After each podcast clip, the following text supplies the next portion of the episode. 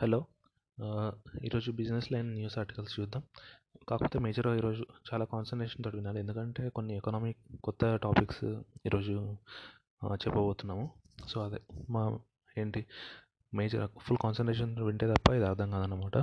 అందుకే వీళ్ళంత maximum concentration పెట్టడానికి ట్రై చేయండి. అంటే ఏమైనా టెన్షన్స్ ఉన్నాయి ఏమన్నా వదిలేయండి ఫస్ట్. చాలామంది భయపడతారు, ఏంటి జాబ్ వస్తుందా రాదా అట్లాంటి అవన్నీ అవసరం లేదు. అవునా, జాబ్ రావడానికి ఒకటే ఒక మన దగ్గర ఒకటి ఉంటే సరిపోతుంది, మనకు రిక్వైర్డ్ నాలెడ్జ్ ఉంటే సరిపోతుంది. టెన్షన్ పడకుండా నాలెడ్జ్ని అప్లై చేస్తే సరిపోతుంది, జాబ్ అదే వస్తుంది. సో అదంతా ఆలోచించకూడదు. ఇది పీస్ఫుల్ ఏంటంటే ఫస్ట్ ఏంటంటే ఇండియాది current affair current account deficit గురించి, ఫారెక్స్ రిజర్వ్స్ గురించి, ట్రేడ్ డెఫిసిట్ గురించి మాట్లాడుతున్నారు అన్నమాట. ఇక్కడ మామూలు కొన్ని ఫస్ట్ బేసిక్ కాన్సెప్ట్స్ ఎక్స్ప్లెయిన్ చేస్తాను. ఇండియా ఫారెక్స్ రిజర్వ్స్ మనం ఇది ఆల్రెడీ మాట్లాడుకున్నాం. ఏమైంది, మొన్న ఫైవ్ హండ్రెడ్ బిలియన్ డాలర్స్ దాటింది అనుకున్నాం. ఇప్పుడు five not seven billion dollars ఉంది ఇండియాది ఫారెక్స్ రిజర్వ్స్. ఇది ఒకటి. సెకండ్ ఏంటి, ట్రేడ్ డెఫిసిట్. ట్రేడ్ డెఫిసిట్ అంటే ఏంటో కూడా చెప్పాను. ట్రేడ్ డెఫిసిట్ అంటే ఏంటి, ఇండియా ఇంపోర్ట్స్ చేసుకుంటుంది, ఇండియా ఎక్స్పోర్ట్స్ చేస్తుంది, అవునా కాదా. ట్రేడ్ డెఫిసిట్ అంటే ఏంటంటే మన ఇంపోర్ట్స్కి మన ఎక్స్పోర్ట్కి డిఫరెన్స్ ఎంతనో అది ట్రేడ్ డెఫిసిట్. మన ఇంపోర్ట్స్ ఎక్కువ ఉండి ఎక్స్పోర్ట్స్ తక్కువ ఉన్నాయి అనుకోండి, అప్పుడు డెఫిసిటే కదా. అదే ఎక్స్పోర్ట్స్ ఎక్కువ ఉండి ఇంపోర్ట్ తక్కువ ఉంది అనుకోండి, అప్పుడు సర్ప్లస్ అవుతుంది. ఇండియాలో ఏంటి, మనం ఇంపోర్ట్ చేసుకునేవి ఎక్కువ ఉంటాయి, ఎక్స్పోర్ట్ చేసేవి తక్కువ ఉంటాయి. సో అదేంటి, మన ఇండియా ట్రేడ్ డెఫిసిట్లో ఉంటుంది. ఇండియా ట్రేడ్ డెఫిసిట్ ఎంత, nearly six hundred billion dollars ఉంటుంది yearly. Six hundred billion dollars India trade deficit. ఇప్పుడు నెక్స్ట్ దానికి వద్దాం, కరెంట్ అకౌంట్ డెఫిసిట్ దానికి వద్దాం. ఇక్కడ కరెంట్ అకౌంట్ డెఫిసిట్కి ట్రేడ్ డెఫిసిట్కి డిఫరెన్స్ ఉంది. ఈ ట్రేడ్ కరెంట్ అకౌంట్ డెఫిసిట్లో ట్రేడ్ డెఫిసిట్ కూడా ఒక పార్ట్ అన్నమాట. ఇది మంచిగానండి, ఇది చాలా కన్ఫ్యూజింగ్. ట్రేడ్ డెఫిసిట్ గురించి చెప్పుకున్నాం, సో అది వదిలేయండి. కరెంట్ అకౌంట్ డెఫిసిట్ అంటే ఏంటో చూద్దాం. కరెంట్ అకౌంట్ డెఫిసిట్లో మూడు ఉంటాయి మొత్తం. ఏంటి, ఒకటి ట్రేడ్ డెఫిసిట్, మూడు యాడ్ చేయాలి. మూడు యాడ్ చేస్తే కరెంట్ అకౌంట్ డెఫిసిట్ వస్తాయి అన్నమాట. ఏమేమి యాడ్ చేయాలి, ఒకటి ట్రేడ్ డెఫిసిట్, ఇంకొకటి ఇప్పుడు రెమిటెన్స్ అంటే ఫారెన్ ఫారెన్ వాళ్ళు ఇండియాకి ఇచ్చే మనీ కానీ, ఇండియా వాళ్ళు ఫారెన్కి ఇచ్చే మనీ కానీ, అది పాజిటివ్ అయినా ఉండొచ్చు నెగిటివ్ అయినా ఉండొచ్చు, ఆ ఫిగర్ యాడ్ చేయాలి. సెకండ్, ఇంకా థర్డ్ ఏంటి, ఇన్కమ్ అంటే ఇండియా నుంచి బయటకు వెళ్ళే ఇన్కమ్ ఎంత, బయట నుంచి ఇండియాకి వచ్చే ఇన్కమ్ ఎంత. ఇప్పుడు ఆలోచించండి, మళ్ళీ చెప్తున్నా, మూడు పా మూడు పార్ట్స్ ఉంటాయి కరెంట్ అకౌంట్ డెఫిసిట్లో. ఒక ట్రేడ్ డెఫిసిట్ అంటే మూడు ఫిగర్స్ యాడ్ చేస్తే కరెంట్ అకౌంట్ డెఫిసిట్ వస్తుంది మనకు. దాంట్లో ఒక ఫిగర్ ట్రేడ్ డెఫిసిట్ అంటే ఏంటో తెలుసు, ఏంటి ఇంపోర్ట్స్ మైనస్ ఎక్స్పోర్ట్స్ చేస్తే ట్రేడ్ డెఫ్ ట్రేడ్ డెఫిసిట్ వస్తుంది. సెకండ్ ఏంటంటే రెమిటెన్స్. ఇప్పుడు ఏంటి, ఇట్లా చూడండి, మన ఇండియన్ సిటిజన్స్ దుబాయ్లో ఉంటారు, అమెరికాలో ఉంటారు, వాళ్ళు ఏంటి డబ్బులు ఇండియాకి పంపిస్తారు కదా, అవన్నీ ఇండియాకి డబ్బులు వచ్చినట్టే కదా. అలాగే ఇప్పుడు ఇంగ్లాండ్ వాళ్ళు, యూఎస్ వాళ్ళు ఇండియాలో కూడా ఉంటారు కదా, కొంచెం తక్కువ మంది ఉంటారు, కాకపోతే వాళ్ళు ఇండియాలో సంపాదించింది ఫారెన్కి పంపిస్తారు కదా. ఇది సెకండ్ అన్నమాట. ఇదేంటి, ఇప్పుడు ఇది కూడా ఈ డిఫరెన్స్ కూడా యాడ్ చేయాలి. ఇప్పుడు ఇదేంటి రెమిటెన్స్ అన్నమాట. ఈ రెమిటెన్స్ పాజిటివ్ ఉంటుందా నెగిటివ్ ఉంటుందా, ట్రేడ్ డెఫిసిట్ అనేది నెగిటివ్ ఉంటుంది. ఎందుకు, ఇండియా ఎక్కువ ఇంపోర్ట్ చేసుకుంటే తక్కువ ఎక్స్పోర్ట్ చేస్తుంది కాబట్టి ఇంపోర్ట్ మైనస్ ఎక్స్పోర్ట్ నెగిటివ్ అవుతుంది. సెకండ్, ఇది రెమిటెన్స్ పాజిటివ్ ఉంటుందా నెగిటివ్ ఉంటుందా, పాజిటివ్ ఉంటుంది. ఎందుకు, ఇండియా వాళ్ళు ఫారెన్ నుంచి ఇండియాకి ఎక్కువ పంపిస్తారు, ఫారెన్ వాళ్ళు ఇండియాలో తక్కువ మందే ఉంటారు కదా. ఇప్పుడు ఇక్కడికి వచ్చి జాబ్ చేసే వాళ్ళు తక్కువ మందే ఉంటారు కదా, ఎవరు నేపాల్ వాళ్ళు ఉంటారు, బంగ్లాదేశ్ వాళ్ళు ఉంటారు, అంతే ఉంటారు. మన ఇండియా వాళ్ళు ఏంటి యూఎస్లో, యూకేలో, కెనడాలో, పెద్ద పెద్ద కంట్రీస్లో ఉంటారు, దుబాయ్లో, ఇక్కడ ఉంటారు. సో ఏంటి, మనకు ఈ రెమిటెన్సెస్లో మన పాజిటివ్ ఫిగర్ ఉంటుంది. అంటే వేరే కంట్రీలో ఉన్న మన సిటిజన్స్ మనకు ఎక్కువ పంపిస్తారు, మన కంట్రీలో ఉన్న వేరే సిటిజన్స్ వాళ్ళ కంట్రీస్కి పంపించేదానికంటే. సో ఈ రెమిటెన్సెస్ అనేది పాజిటివ్ ఉంటుంది. ఇది second figure. First figure trade deficit, అది నెగటివ్ ఉంటుంది. అది ప్లస్ రెమిటెన్సెస్, ఇది పాజిటివ్ ఉంటుంది. సో యాడ్ చేయాలి, అది మైనస్ సిక్స్ హండ్రెడ్ ఉంటుంది. ఇదో ప్లస్ ప్లస్ హండ్రెడ్ ఉందనుకోండి, అప్పుడు ఏమవుతుంది, మైనస్ ఫైవ్ హండ్రెడ్ అయినట్టు కదా. Minus six hundred plus five hundred అంటే అంటే ఇక్కడ రెండే కదా, ఇంకో కాంపోనెంట్ ఉంటుంది, థర్డ్ కాంపోనెంట్. థర్డ్ కాంపోనెంట్ ఏంటి, ఇప్పుడు ఇండియా ఇండియన్ సిటిజన్స్ ఫారెన్లో ఉంటారు, వాళ్ళ ఇన్కమ్ ఇండియాలో వచ్చేది ఉంటుంది. అంటే ఇక్కడ రెమిటెన్స్ కాదు, డైరెక్ట్ ట్యాక్స్ అన్నమాట. ఇప్పుడు మనం ఇన్కమ్ ట్యాక్స్లో ఎలా ఉంటుంది, రెసిడెంట్ నాన్ రెసిడెంట్ అనేది మనం డిసైడ్ చేస్తాం, అవునా కాదా. ఇప్పుడు రెసిడెంట్ అనుకోండి, వాడు ఫారెన్లో ఇన్కమ్ సంపాదించినా అది మనకు వస్తుంది, మనకే మనమే ట్యాక్స్ చేస్తాం. ఇప్పుడు నాన్ రెసిడెంట్ అనుకోండి, దాంట్లో ఏంటి వాడు ఫారెన్లో ట్యాక్స్ ఇన్కమ్ సంపాదించాడు అనుకోండి, అప్పుడు వాడిని ఫారెన్నే ట్యాక్స్ చేస్తుంది కదా, ఇండియాలో ఏంటి ఇండియా త్రూలో వెళ్ళినా కూడా. సో అదన్నమాట ఈ డిఫరెన్స్. థర్డ్దేమో ఇండియా వాళ్ళ ఇన్కమ్ లోపలికి ఎంత వస్తుంది, వేరే కంట్రీ వాళ్ళ ఇన్కమ్ బయటకు ఎంత వెళ్తుంది. సెకండ్దేమో రెమిటెన్సెస్, అది అది ట్యాక్స్ తోటి సంబంధం లేదు. సెకండ్ రెమిటెన్సెస్ అంటే ఫారెన్ కంట్రీలో ఇండియన్స్ ఉంటారు, వాళ్ళు అక్కడనే సంపాదిస్తారు, అక్కడనే ట్యాక్సెస్ కడతారు, ఎక్సెస్ అమౌంట్ ఉంటుంది ఇక్కడ ఫ్యామిలీకి పంపిస్తారు చూడండి, అది రెమిటెన్సెస్ సెకండ్ సెకండ్ పార్ట్. ఈ థర్డ్ పార్ట్ ఏంటి డైరెక్ట్ ఇన్కమ్, ఇది ఇన్కమ్ గురించి. అంటే వాడి సం వాడు సంపాదిస్తున్న ఇన్కమ్ ఏ కంట్రీకి చెందింది అంటే, ఇప్పుడు రెసిడెంట్ అనుకోండి, వాడు ఎక్కడ సంపాదించినా అది ఇండియాకి సంబంధించిన ఇన్కమ్ అన్నట్టే కదా, సో అది మనకు ప్లస్ అవుతుంది. ఇప్పుడు వాడు నాన్ రెసిడెంట్ అనుకోండి, వాడు ఇండియాలో సంపాదించినా అది మైనస్ అవుతుంది, అంటే అది వాళ్ళ కంట్రీది అవుతుంది కదా, సో అది మైనస్ అవుతుంది అనమాట. సో ఇక్కడ కూడా ప్లస్ ఆ మైనస్ చూసుకుంటాం, మనకి ఇక్కడ కూడా ప్లస్ ఏ ఉంటుంది అనమాట. ఎందుకంటే ఫారెన్ వాళ్ళు సిటిజన్స్ ఫారెన్లో సంపాదించేది ఎక్కువ ఉంటుంది, ఫారెన్ వాళ్ళు ఇండియాలో సంపాదించేదానికంటే. సో ఇది కూడా మనకు పాజిటివ్ ఫిగరే ఉంటుంది. మనకి ట్రేడ్ డెఫిసిట్ నెగిటివ్ ఫిగర్ ఉంటుంది, ఎందుకు ఇంపోర్ట్స్ ఎక్కువ ఎక్స్పోర్ట్ తక్కువ కాబట్టి. సెకండ్ రెమిటెన్సెస్ కూడా, రెమిటెన్సెస్ పాజిటివ్ ఫిగర్ ఉంటుంది, ఎందుకు ఫారెన్లో ఉన్న మన వాళ్ళు ఇండియాకి ఎక్కువ పంపిస్తారు, ఇండియాలో ఉన్న ఫారెన్ వాళ్ళు వాళ్ళ కంట్రీస్కి పంపించేదానికంటే. సో సెకండ్ ఇది పాజిటివ్ ఉంటుంది. థర్డ్ది నెట్ ఇన్కమ్ అన్నమాట. నెట్ ఇన్కమ్ అంటే ఏంటి, ఇన్ ఫారెన్ వాళ్ళ ఇన్కమ్ ఇండియాలో యాడ్ చేస్తున్నామా, ఇండియా వాళ్ళ ఇన్కమ్ ఫారెన్లో యాడ్ చేస్తున్నామా, ఇది కూడా మనకు పాజిటివ్ ఉంటుంది అన్నమాట. సో ట్రేడ్ డెఫిసిట్ నెగిటివ్ ఉంటుంది, రెమిటెన్సెస్ పాజిటివ్ ఉంటుంది, నెట్ ఇన్కమ్ పాజిటివ్ ఉంటుంది. Trade deficit minus six hundred అనుకున్నాం కదా, ఈ రెమిటెన్సెస్ నెట్ ఇన్కమ్ కలిపితే nearly five eighty five ninety అట్లా అవుతుంది అనమాట. సో ఓవరాల్గా చూసుకుంటే మన కరెంట్ అకౌంట్ డెఫిసిట్ ఫిఫ్టీన్ డాలర్సే ఉంటుంది అట్లా. అంటే ఏంటి trade deficit six hundred dollars ఉంది, కాకపోతే కరెంట్ అకౌంట్ డెఫిసిట్ ఫిఫ్టీన్ డాలర్సే ఉండడానికి, ఫిఫ్టీన్ బిలియన్ డాలర్సే ఉండడానికి ఏంటి trade deficit six hundred billion dollars అనుకున్నాం రఫ్ ఫిగర్, కాకపోతే దాంట్లో కరెంట్ అకౌంట్ డెఫిసిట్ ఫిఫ్టీన్ డాలర్సే ఉంటుంది. ఎందుకంటే అక్కడ మైనస్ సిక్స్ హండ్రెడ్కి ప్లస్ ఫైవ్ ఎయిటీ ఫైవ్ అనేది యాడ్ అవుతుంది, ఎలా రెమిటెన్సెస్ నెట్ ఇన్కమ్ ద్వారా. అందుకే minus six hundred plus five eighty five అవుతే మైనస్ ఫిఫ్టీన్ బిలియన్ డాలర్సే ఉంటుంది, అంటే అంతనే కరెంట్ అకౌంట్ డెఫిసిట్ అన్నమాట మనకు. ఇది ఒకటి గుర్తుంచుకోవాలి. సెకండ్ మనకు క్యాపిటల్ అకౌంట్ కూడా ఉంటుంది ఇంకొకటి. కరెంట్ అకౌంట్ అంటే ఏంటి ఆ ఇయర్కి సంబంధించింది అట్లా అయిపోయేది అవునా కదా, అంటే ఆ ఇయర్ ఇంపోర్ట్స్ ఎక్స్పోర్ట్స్, ఆ ఇయర్ రెమిటెన్సెస్, ఆ ఇయర్ వరకే నెట్ ఇన్కమ్. అంటే ఓన్లీ వన్ ఇయర్కి చూస్తే మనం కరెంట్ అకౌంట్ డెఫిసిట్ కానీ కరెంట్ అకౌంట్ సర్ప్లస్ కానీ అంటాం. అలా కాకుండా ఇప్పుడు ఇన్వెస్ట్మెంట్స్ ఉంటాయి అవునా, ఇప్పుడు మనం కరెంట్ అకౌంట్లో మాట్లాడుకున్న మూడు ఇన్కమ్స్ గురించి అవునా కాదా, అంటే ఏంటి ఆ ఇయర్లో వచ్చిన ఇంపోర్ట్స్ ఎక్స్పోర్ట్స్, ఆ ఇయర్లో వచ్చిన రెమిటెన్సెస్, ఆ ఇయర్లో వచ్చిన ఇన్కమ్స్.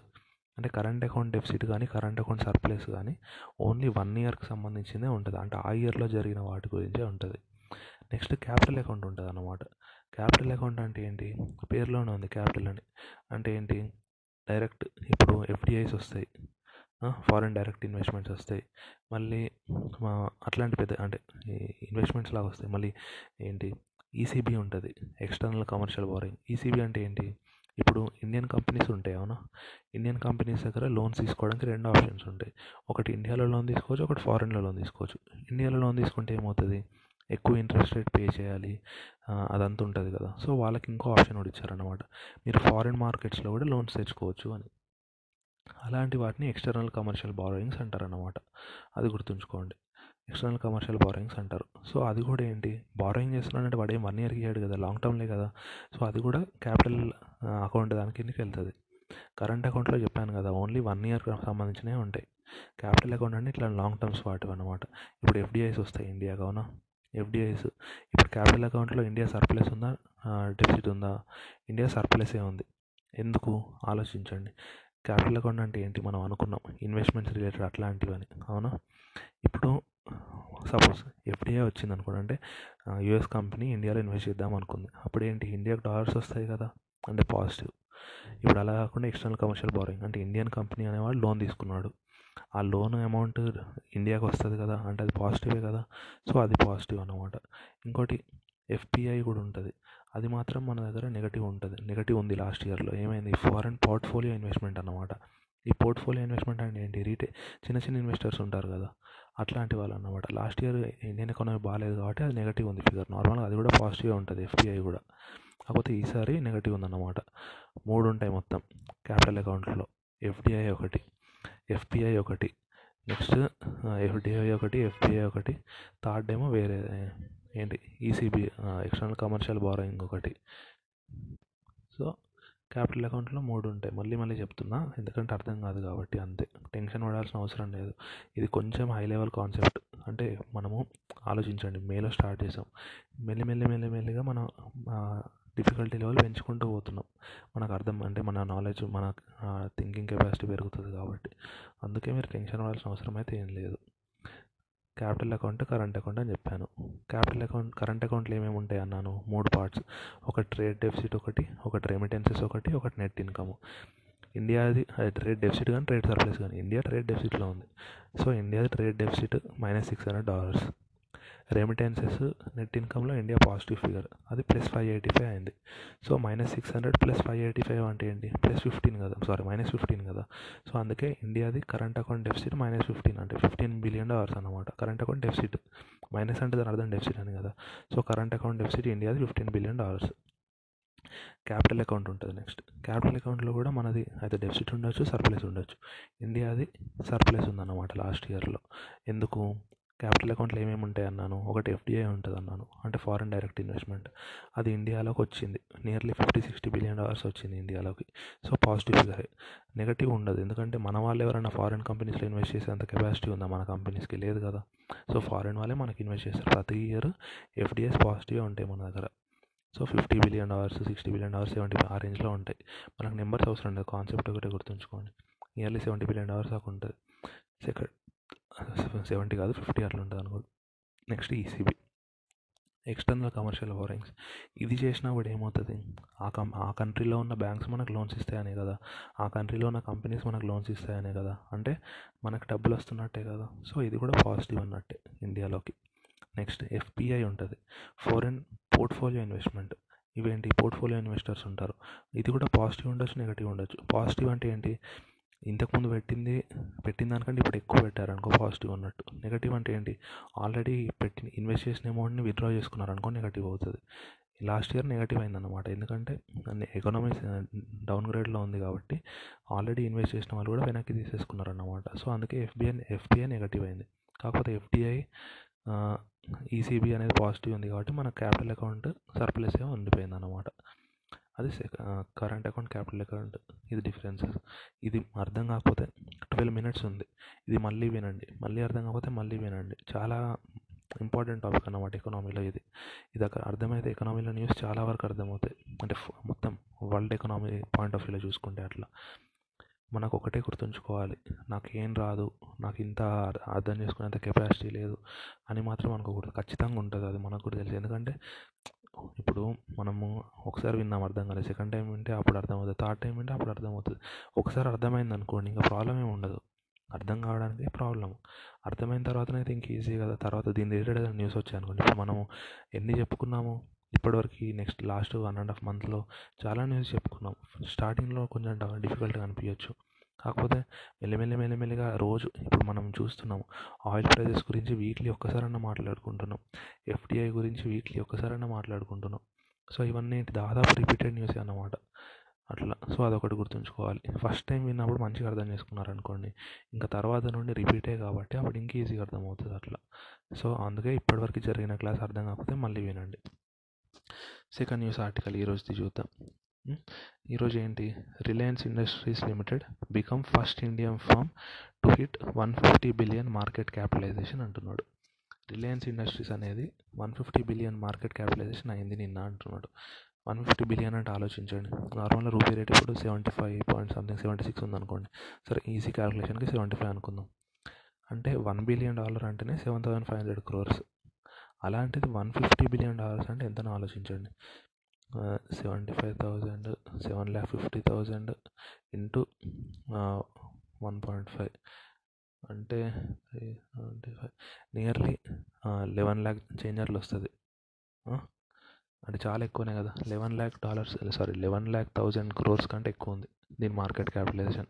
అసలు మార్కెట్ క్యాపిటలైజేషన్ అంటే ఏంటి, ఎన్ని షేర్స్ ఉన్నాయి, ఒక్కో షేర్ది మార్కెట్ వాల్యూ ఎంత, అంటే ట్రేడ్ అవుతున్న వాల్యూ ఎంత, అది ఇంటూ నెంబర్ ఆఫ్ షేర్స్ ఇప్పటివరకు అలొకేట్ చేసినాయి.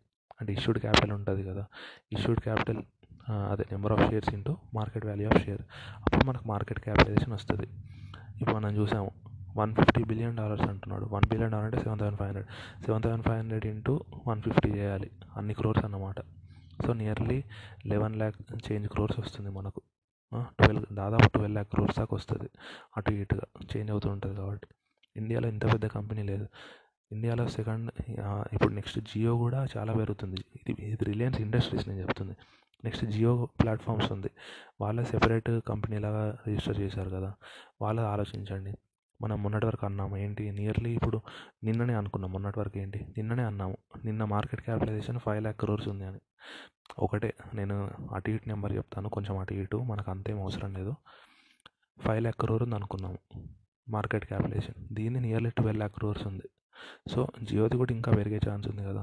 ఇప్పుడు మొన్న చూసాము భారతీ ఎయిర్టెల్ వాళ్ళది ఓన్లీ త్రీ ల్యాక్ క్రోర్సే ఉందని.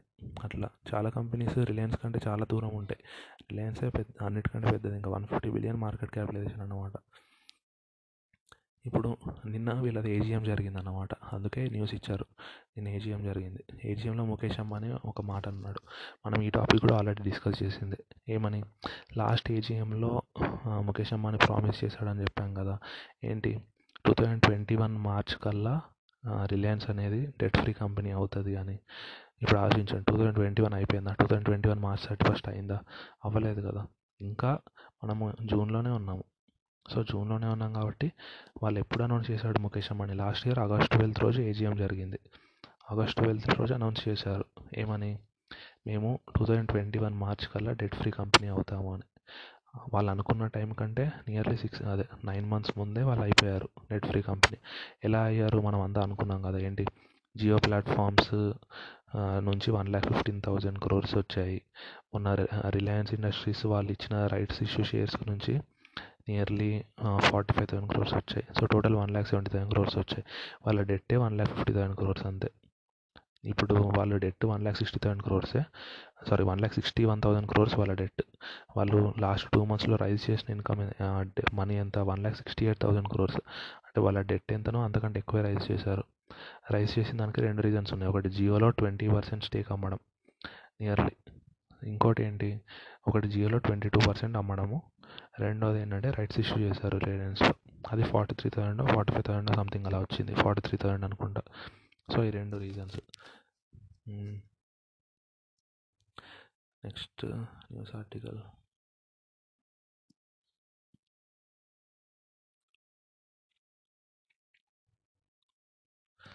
ఒకటి ఎఫ్ఏక్యూలా ఇచ్చారన్నమాట. ఈరోజుకి ఇదే లాస్ట్ న్యూస్. మిమ్మల్ని స్ట్రెయిన్ చేయాలనుకోవట్లేదు. మీరు ఏం చేస్తారంటే ఆ కరెంట్ అకౌంట్ డెఫిసిట్ టాపిక్ చెప్పాను కదా, ఆ ట్వెల్వ్ మినిట్స్ మళ్ళీ మళ్ళీ వినండి అర్థం కాకపోతే. సో ఈరోజు ఒకటి లాస్ట్ న్యూస్ ఒకటి చెప్పి వదిలేస్తాను. ఒక ఒక కేసు వెళ్ళిందనమాట జిఎస్టీ రిలేటెడ్. ఎవరి దగ్గరికి, అథారిటీ ఆఫ్ అడ్వాన్స్ రూలింగ్ ఉంటుంది కదా ఏఆర్, వాళ్ళ దగ్గరికి వెళ్ళిందనమాట. ఏమని, ఒక ఇండియన్ కంపెనీ ఉంది, అది ఇండియాలో ఉంది. వాళ్ళేంటి, వాళ్ళ కస్టమర్ ఉన్నాడు, వాడు ఫారెన్ అతను. ఆ కస్టమర్ ఒక ఆర్డర్ ప్లేస్ చేశాడు. మామూలుగా ఏంటి, గూడ్స్ ఇండియా నుంచి పంపించామనుకోండి, అప్పుడు ఏమవుతుంది, ఐజిఎస్టీ అప్లికేబుల్ అవుతుంది. ఐజిఎస్టీ అంటే ఏంటి, ఇంటిగ్రేటెడ్ జిఎస్టీ అని. అది intra state sorry inter state కానీ అవుట్ ఆఫ్ ద కంట్రీ కానీ దేనికైనా ఐజిఎస్టీ అప్లికేబుల్ అవుతుంది. ఇక్కడ ఏంటి, ఇండియాలో ఉన్న కంపెనీ ఫారెన్లో ఉన్న కంపెనీకి మామూలుగా చేయాలి, అంటే ఫారెన్ కస్టమర్కి పంపిస్తే గూడ్స్. ఇక్కడ కేసు ఏంటి, ఇండియాలో ఉన్న కంపెనీ పంపించలేదా కస్టమర్కి. ఇప్పుడు ఇండియాలో సపోజ్ ఎక్స్ అనే కంపెనీ ఉంది, వై అనేవాడు కస్టమర్. వై అనేవాడు ఇండియన్ కంపెనీ దగ్గర ఆర్డర్ పెట్టాడు గూడ్స్ కోసం. వై అనే కంపెనీ ఏం చేసింది, వీడు సప్లయర్ ఉంటాడు కదా, జెడ్ అనేవాడు సప్లయర్ అనుకుందాం ఈ కంపెనీకి. ఆ సప్లయర్కి ఫోన్ చేసి, అరే నాకు ఒక ఆర్డర్ వచ్చింది వై అనేవాడి దగ్గర నుంచి. ఇప్పుడు ఎక్స్ అనేవాడు ఫోన్ చేస్తాడు జెడ్ అనేవాడికి, అంత అట్లా కన్ఫ్యూజింగ్ ఉందా. ఇండియన్ కంపెనీ ఫోన్ చేస్తుంది వాళ్ళ సప్లయర్కి, ఏమని, నాకు ఒక కస్టమర్ ఆర్డర్ వచ్చింది, ఇంత థౌజండ్ కేజీస్ది ప్రోడక్ట్ డెలివరీ చేయాలి అని వచ్చింది. ఏంటి, వెండర్ ఈ కంపెనీ ఏమన్నది, నువ్వే డైరెక్ట్ నీ దగ్గర నుంచే వాళ్ళకి పంపించే అన్నది అన్నమాట. ఇక్కడ ఒక పాయింట్ ఏంటంటే, ఆ వెండర్ అనేవాడు కూడా కంట్రీ అవుట్ సైడ్ ఉన్నాడు. సో ఇక్కడ వాళ్ళు అపిలేట్ ట్రిబ్యునల్కి వెళ్ళారు, ఏమని, ఇక్కడ ఐజిఎస్టీ అప్లికేబుల్ అవుతుందా అని. ఐజిఎస్టీ అంటే ఏంటి, నార్మల్గా ఇంటర్ స్టే అది ఇంటర్ స్టేట్ కానీ ఇంటర్ కంట్రీ కానీ, అంటే ఇండియా నుంచి పంపిస్తే ఇండియా నుండి వేరే కంట్రీకి పంపించినా కూడా ఐజిఎస్టీ అన్నట్టే కదా. సో కాకపోతే ఇక్కడ ఇండియా నుంచి పంపించారా, గుడ్స్ లేవు కదా అసలు. కస్టమర్ వాడు ఫారెన్ నుంచి ఏంటి ఆర్డర్ రైజ్ చేశాడు. గూడ్స్ ఎక్కడి నుంచి పంపించారు, వీళ్ళ వెండర్ ఫారెన్ నుంచే పంపించాడు. అంటే ఫారెన్ నుంచి ఫారెన్ జరిగింది కదా, సో అందుకే ఐజిఎస్టీ అవ్వకూడదు అని వీళ్ళు అనుకున్నారు అనమాట. అందుకే డౌట్ లాగా అడిగారు. అడిగితే ఈ అథారిటీ ఆఫ్ అడ్వాన్స్ రూలింగ్ ఏమన్నది, లేదు దీనికి కూడా ఐజిఎస్టీ అప్లికేబుల్ అవుతుంది, ఎందుకంటే ఇది కస్టమర్ కస్టమర్ అనేవాడు ఆర్డర్ రైజ్ చేసింది మీ దగ్గర, వెండర్ అనేవాడు సప్లై చేసింది మీ పేరు మీదనే, సో ఏంటిది ఇది ఖచ్చితంగా ఐజిఎస్టీ అప్లికేబుల్ అవుతుంది అన్నారు. ఎందుకంటే మన పేరు మీదనే వెండర్ అనేవాడు సప్లై చేస్తున్నాడు కదా, సో అది ఇండియా డీమ్గా ఇండియా నుంచి సప్లై చేసినట్టే అనుకుంటాం, సో ఐజిఎస్టీ అనేది అట్రాక్ట్ అవుతుంది అనుకున్నారు. ఇంకో క్వశ్చన్ అడిగారు అన్నమాట, అంటే ఇది ఎక్స్పోర్టా, మరి అప్పుడు ఎక్స్పోర్ట్ అయితే ఐజీ కొన్ని ఎక్స్పోర్ట్స్కి ఎగ్జామ్షన్స్ ఉంటాయి అన్నమాట, ఎందుకంటే ఎక్స్పోర్ట్స్కి ఐజిఎస్టీ ఎక్కువ పడవు. అంటే చాలా ఎక్స్ ఎక్స్పోర్ట్స్కి కొన్నిటికి కొన్నిటికి ఉంటాయి రేట్స్, కాకపోతే మెజారిటీ ఆఫ్ ఎక్స్పోర్ట్స్కి ఐజిఎస్టీ పడదు అన్నమాట. వాళ్ళు అడిగారు ఇది ఎక్స్పోర్ట్ అవుతుందా అని. ఇది ఎక్స్పోర్ట్ కూడా అవ్వదు, ఎందుకంటే ఎక్స్పోర్ట్ డెఫినేషన్ చెప్పారు వాళ్ళు. ఎక్స్పోర్ట్ అంటే ఏంటి అంటే ఇండియన్ కస్టమ్స్ వాటర్ దాటితే మాత్రమే దాన్ని ఎక్స్పోర్ట్ అంటాము అంటున్నారు. ఇక్కడ గూడ్స్ నిజంగా ఇండియన్ కస్టమ్స్ వాటర్ దాటాయా, దాటలేదు, సో ఏంటి దీన్ని ఎక్స్పోర్ట్ అనము. సో అందుకే ఏంటి ఎక్స్పోర్ట్కి వచ్చే ఎగ్జామ్షన్స్ దీనికి రావు, అంటే నువ్వు ఐజిఎస్టీ కట్టాల్సిందే అంటున్నాడు. రెండు డౌట్స్ అడిగారు. ఫస్ట్ దీనికి ఐజిఎస్టీ వస్తుందా రాదా అని అడిగారు. ఏమన్నది, ఐజిఎస్టీ వస్తుంది, ఎందుకంటే ఫారెన్ వెండర్ ఫారెన్ కస్టమర్కి సప్లై చేసినా కూడా వాడు సప్లై చేసింది నీ పేరు మీదే కదా, సో ఏంటి సో మనకేంటి ఇది నీ పేరు మీద సప్లై చేశాడు కాబట్టి ఐజిఎస్టీ అప్లికేబుల్ అవుతుంది అన్నాడు. సెకండ్ థింగ్, ఐజిఎస్టీ అప్లికేబుల్ అయినా కూడా కొన్ని ఎక్స్పోర్ట్స్కి ఎగ్జామ్షన్ ఉంటుంది అన్నమాట. ఐజిఎస్టీ అప్లికేబులే, కాకపోతే ఆ జిఎస్టీ రేట్ జీరో పర్సెంట్ అయిపోతుంది అన్నమాట. Exempted goods zero rated goods ఉంటాయి అన్నమాట అట్లా. సో ఆ కేటగిరీలోకి వెళ్తుందా లేదా అనే డౌట్ కోసం వాళ్ళు ఎక్స్పోర్ట్ డెఫినేషన్లోకి ఇది వస్తుందా అని అడిగారు. అంటే దీన్ని ఎక్స్పోర్ట్ అనొచ్చా అని అడిగారు. వాళ్ళు ఏంటి కస్టమ్స్ యాక్ట్ ఓపెన్ చేస్తారు కదా, కస్టమ్స్ యాక్ట్ ఓపెన్ చేసి డెఫినేషన్ చదివారు. ఆ డెఫినేషన్లో ఏముంది, ఎక్స్పోర్ట్ అంటే ఇండియన్ కస్టమ్స్ వాటర్ దాటి వేరే దగ్గరికి వెళ్తే మాత్రమే దాన్ని ఎక్స్పోర్ట్ అంటాము అన్నారు. ఇక్కడ గూడ్స్ ఏమైనా ఇండియన్ కస్టమ్స్ వాటర్ దాటాయా, దాటలేదు, ఫారెన్ నుంచి ఫారెన్కి వెళ్ళాయి, సో ఇక్కడ ఎగ్జామ్ ఎక్స్పోర్ట్ అని కూడా అనలేము అట్లా. సో దీన్ని ఎక్స్పోర్ట్ అనలేము, కాక అందుకే ఈ ఐజిఎస్టీ పడుతుంది అన్నారు అట్లా. సో ఇంకొక చిన్న న్యూస్, సారీ, కొన్ని ప్రోడక్ట్స్ మీద యాంటీ డంపింగ్ డ్యూటీ వేశారు అని చెప్తున్నాడు. ఏ ప్రోడక్ట్స్ మనకు అవసరం లేదు, అసలు యాంటీ డంపింగ్ డ్యూటీ అంటే ఏంటో చెప్తాను అంతే. మామూలుగా ఇప్పుడు కొన్ని కంట్రీస్ ఉంటాయి, ఏంటి చైనా అట్లా ఇట్లా. ఇప్పుడు ఒక సపోజ్ ఒక క్యాలిక్యులేటర్ ఉందనుకోండి, ఇండియాలో మ్యానుఫ్యాక్చర్ అవుతుంది, ఇండియాలో మ్యానుఫ్యాక్చర్ అయిన దాని ప్రైస్ వన్ ఫిఫ్టీ అలా ఉందనుకోండి. ఇదే క్యాలిక్యులేటర్ చైనాలో కూడా మ్యానుఫ్యాక్చర్ అవుతుంది, ఎంతకి ట్వంటీకే మ్యానుఫ్యాక్చర్ అవుతుంది. వాళ్ళు ఏం చేస్తారు, ఫార్టీ రూపీస్కే ఇండియాకి ఎక్స్పోర్ట్ చేసేస్తాం అనుకుంటారు. అంటే ఇప్పుడు ఏంటి ఫార్టీ రూపీస్కే ఆ ప్రోడక్ట్ ఇండియాకి వస్తుంది కదా.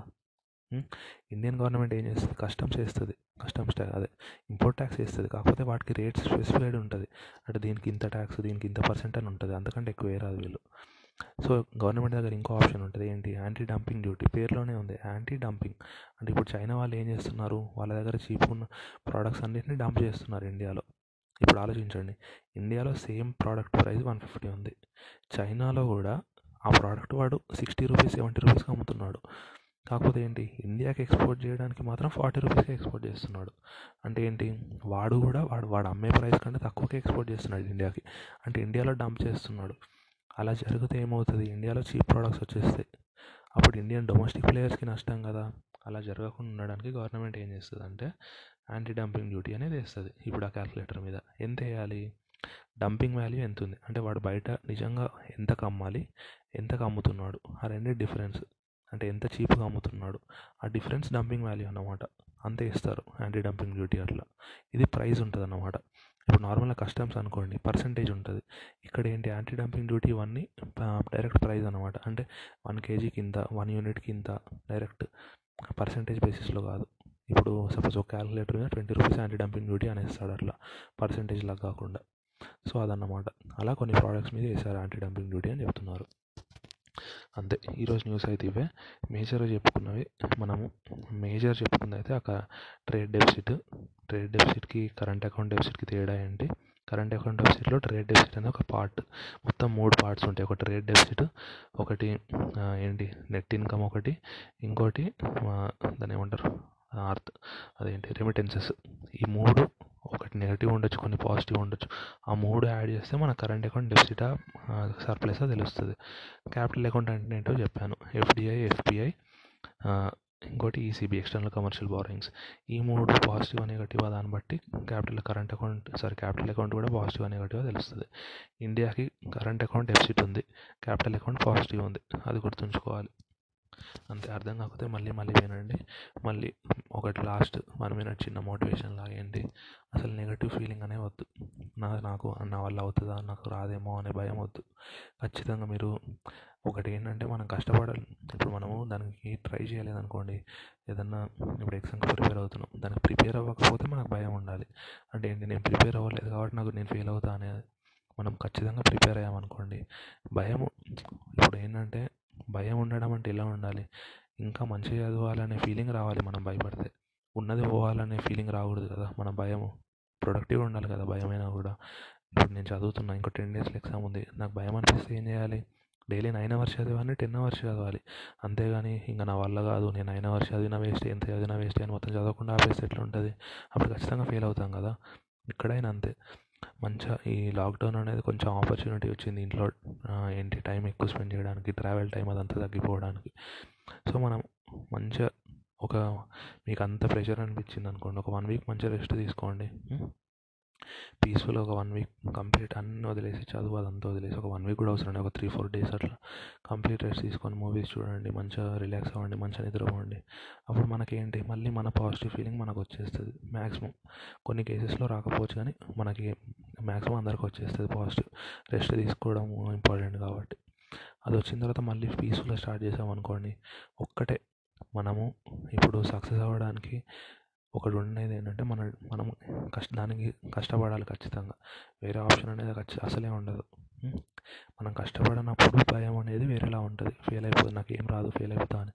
కష్టపడినప్పుడు భయపడితే ఎలా ఉండాలి, ఇంకెక్కువ చదవాలనే అది రావాలంతే. ఆ స్పిరిట్ ఉండాలి, ఆ డిటర్మినేషన్ ఉండాలి ఖచ్చితంగా. ఇంకా చదువుతా, ఇంకా నేర్చుకుంటా అనే డిటర్మినేషన్ ఉంటే ఇప్పుడు, ఎందుకంటే ఇంతకుముందులా కాదు కదా, జస్ట్ ఏదో గవర్నమెంట్ జాబ్ అని కూడా కాదు కదా, చాలామందికి అది రాదు, ఏదో వెళ్ళాము పని చేసాము అన్నట్టు. నాలెడ్జ్ అనేది ఎప్పటికప్పుడు అప్డేట్ అవుతూ ఉండాలి, అప్పుడే మన వాల్యూ కూడా పెరుగుతుంది. ఒకటి ఏంటంటే కొన్ని జాబ్స్ ఉంటాయి మన మనము మన నాలెడ్జ్తో సంబంధం లేదు, దానిలో ఏంటి నువ్వు ఎంత చేసినా కూడా నీకు వేస్టే. ఇప్పుడు కొన్ని జాబ్స్ ఉంటాయి ఏంటి, నీ నాలెడ్జ్ పెరిగినా కొద్దీ నీ శాలరీ పెరుగుతుంది, నీ పొజిషన్ పెరుగుతుంది, నీకు ఇచ్చే రెస్పెక్ట్ పెరుగుతుంది, నేను చూ నువ్వు నువ్వు చేసే టైం తగ్గుతుంది. ఇవన్నీ బెనిఫిట్స్ ఉంటాయి. అందుకే మనం ఎలా అంటే ఒక టాపిక్ ఉందంటే దాని ప్రాక్టికల్ అప్రోచ్ మనకు అర్థం కాకపోవచ్చు, అయినా కూడా కనీసం అట్లీస్ట్ ప్రాక్టికల్ అప్రోచ్ అర్థం కావాలంటే ఖచ్చితంగా జాబ్ చేస్తేనే అర్థమవుతుంది. అట్లీస్ట్ దాని థియరటికల్ కాన్సెప్ట్ అయినా మనం మనం క్లారిటీతో ఉండాలి. అట్లా ఇప్పుడు మనము ఒక ఎగ్జాంపుల్ చెప్తున్నాం ఏంటి, ఆయిల్ ప్రైజెస్ గురించి చెప్పుకున్నాం, అవునా కాదా. ఆయిల్ ప్రైజెస్ చేంజ్ అవ్వడానికి రెండు రీజన్స్ ఉంటాయి, ఒకటి పర్మనెంట్ రీజన్స్, టెంపరీ రీజన్స్. మనం టెంపరీ రీజన్స్ అంటే ఏంటి, ఈ లాక్డౌన్ వల్ల చిన్న చిన్నవి, లాక్డౌన్ వల్ల మొన్న నెగటివ్ అయింది ఏంటి, స్టోరేజ్ ఫెసిలిటీస్ లేక నెగటివ్ ప్రైజింగ్కి వెళ్ళింది, ఇవన్నీ టెంపరీ ఫ్యాక్టర్స్, అవునా కాదా. కొన్ని పర్మనెంట్ ఫ్యాక్టర్స్ ఉంటాయి అంటే ఏంటి, సప్లై రిలేటెడ్ అట్లాంటి పర్మనెంట్ ఫ్యాక్టర్స్. మనము మనకి రెండు డిఫరెన్షియేషన్ తెలియాలి. సో అదన్నమాట. ఇప్పుడు కంప్లీట్ కాన్సెప్ట్ క్లారిటీ ఉందనుకోండి, రెండు డిఫరెన్షియేషన్ తెలుస్తుంది. పర్మనెంట్ దాని మీద ఎక్కువ ఫోకస్ ఉంటుంది, టెర్మ టెంపరీ అంటే దాని పేర్లోనే ఉంది కదా, తొందరగా అది ఏం ఫిక్స్డ్ ఉండేది కాదు, అది చేంజ్ అవుతూ ఉంటుంది అని అట్లా. సో అదే మనం ఏదైనా ఒకటి చదువుతున్నామంటే పీస్ఫుల్గా చదవాలి, ఒకటి రాస్తున్నామంటే మొత్తం మన హండ్రెడ్ పర్సెంట్ పెట్టి రాయాలి. ఒకటి గుర్తుంచుకోవాల్సింది మళ్ళీ మళ్ళీ మళ్ళీ ఏంటంటే ఖచ్చితంగా మనము దానికి ఎఫర్ట్ పెట్టామనుకోండి, మనము సక్సెస్ అవ్వడానికి ఛాన్సెస్ ఎక్కువ ఉంటాయి. సక్సెస్ అవ్వక సక్సెస్ ఖచ్చితంగా అవ్వడానికి ఛాన్సెస్ ఎక్కువ ఉంటాయి. సక్సెస్ అవ్వని కేసులో కూడా మనకు వచ్చిన నాలెడ్జ్ అయితే వేస్ట్ అవ్వదు, అది గుర్తుంచుకోండి. అట్లా అలా కాకుండా భయపడుతూ నాకు రాలేదు రాలేదు రాలేదు అని భయపడితే మనము ఎఫర్ట్ కూడా పెట్టలేం కదా అట్లా. సో అందుకే ఒక నెక్స్ట్ త్రీ ఫోర్ డేస్ మంచి రెస్ట్ తీసుకోండి పీస్ఫుల్గా. ట్వంటీ ఫిఫ్త్ కల్లా స్టార్ట్ చేస్తారు, ఒక ఫోర్ డేస్ ఫైవ్ డేస్ అలా రెస్ట్ తీసుకోండి. తీసుకున్న తర్వాత ఏంటి పీస్ఫుల్గా స్టార్ట్ చేశారనుకోండి, ఇంకా మళ్ళీ ఒక టూ మంత్స్ మంచిగా చదువుకోవడానికి అట్లా. అక్టోబర్లో ఉన్నాయి నార్మల్, అక్టోబర్ ఫోర్త్ కల్లా ఎగ్జామ్స్ ఉన్నాయి. సో అంతలో జూలై ఆగస్ట్ సెప్టెంబర్ ఒక టూ సారీ సెప్టెంబర్ వదిలేను జూలై ఆగస్ట్ ఒక టూ మంత్స్ ఆ టూ మంత్స్ మంచిగా చదివారనుకోండి, మీకు అదే మీరు ఎగ్జామ్కి ప్రిపేర్ అవుతున్నా, జాబ్కి ప్రిపేర్ అవుతున్నా, దేనికైనా మీకు నాలెడ్జ్ ఉందనుకోండి, ఫ్రెషర్ అనుకోండి, వాళ్ళు మన నుంచి ఏమి ఎక్స్పెక్ట్ చేయరు రాగానే పని చేసేయాలని. వాళ్ళు మనకు ట్రైనింగ్ ఇస్తారు. ఫస్ట్ వన్ టూ మంత్స్ ఫ్రెషర్కి శాలరీ తక్కువ ఇచ్చేది అందుకే కదా, వీళ్ళకి ఏం రాదు మనమే నేర్పించాలని. అట్లా అది గుర్తుంచుకోండి. ఏ ఫ్రెషర్ అయినా ఒకటే నాలెడ్జ్ ఉంటుంది. మనం అప్పటివరకు బుక్స్లో చదివింది ఆ బుక్స్లో చదివింది కొంచెమైనా మన క్లారిటీతో ఉండాలి. జస్ట్ ఏదో చదివామంటే చదివాము అన్నట్టు కాదు, దాన్ని కొంచెం లాజికల్గా అప్లై చేసేలా ఉన్నాం అనుకోండి. అప్పుడు ఏంటి, జాబ్ చేస్తున్నప్పుడు కూడా మనకి ఈజీ అవుతుంది. జాబ్ చేయడం కొంచెం కష్టమైనవి కూడా మనకి ఈజీ వచ్చేస్తాయి అన్నమాట. అట్లా సో అదొకటి గుర్తుంచుకోండి. టెన్షన్ పడకండి, కొంచెం ఒక త్రీ ఫోర్ డేస్ రెస్ట్ తీసుకొని తర్వాత స్టార్ట్ చేయండి. All the best. Thank you so much. Have a nice day. Bye.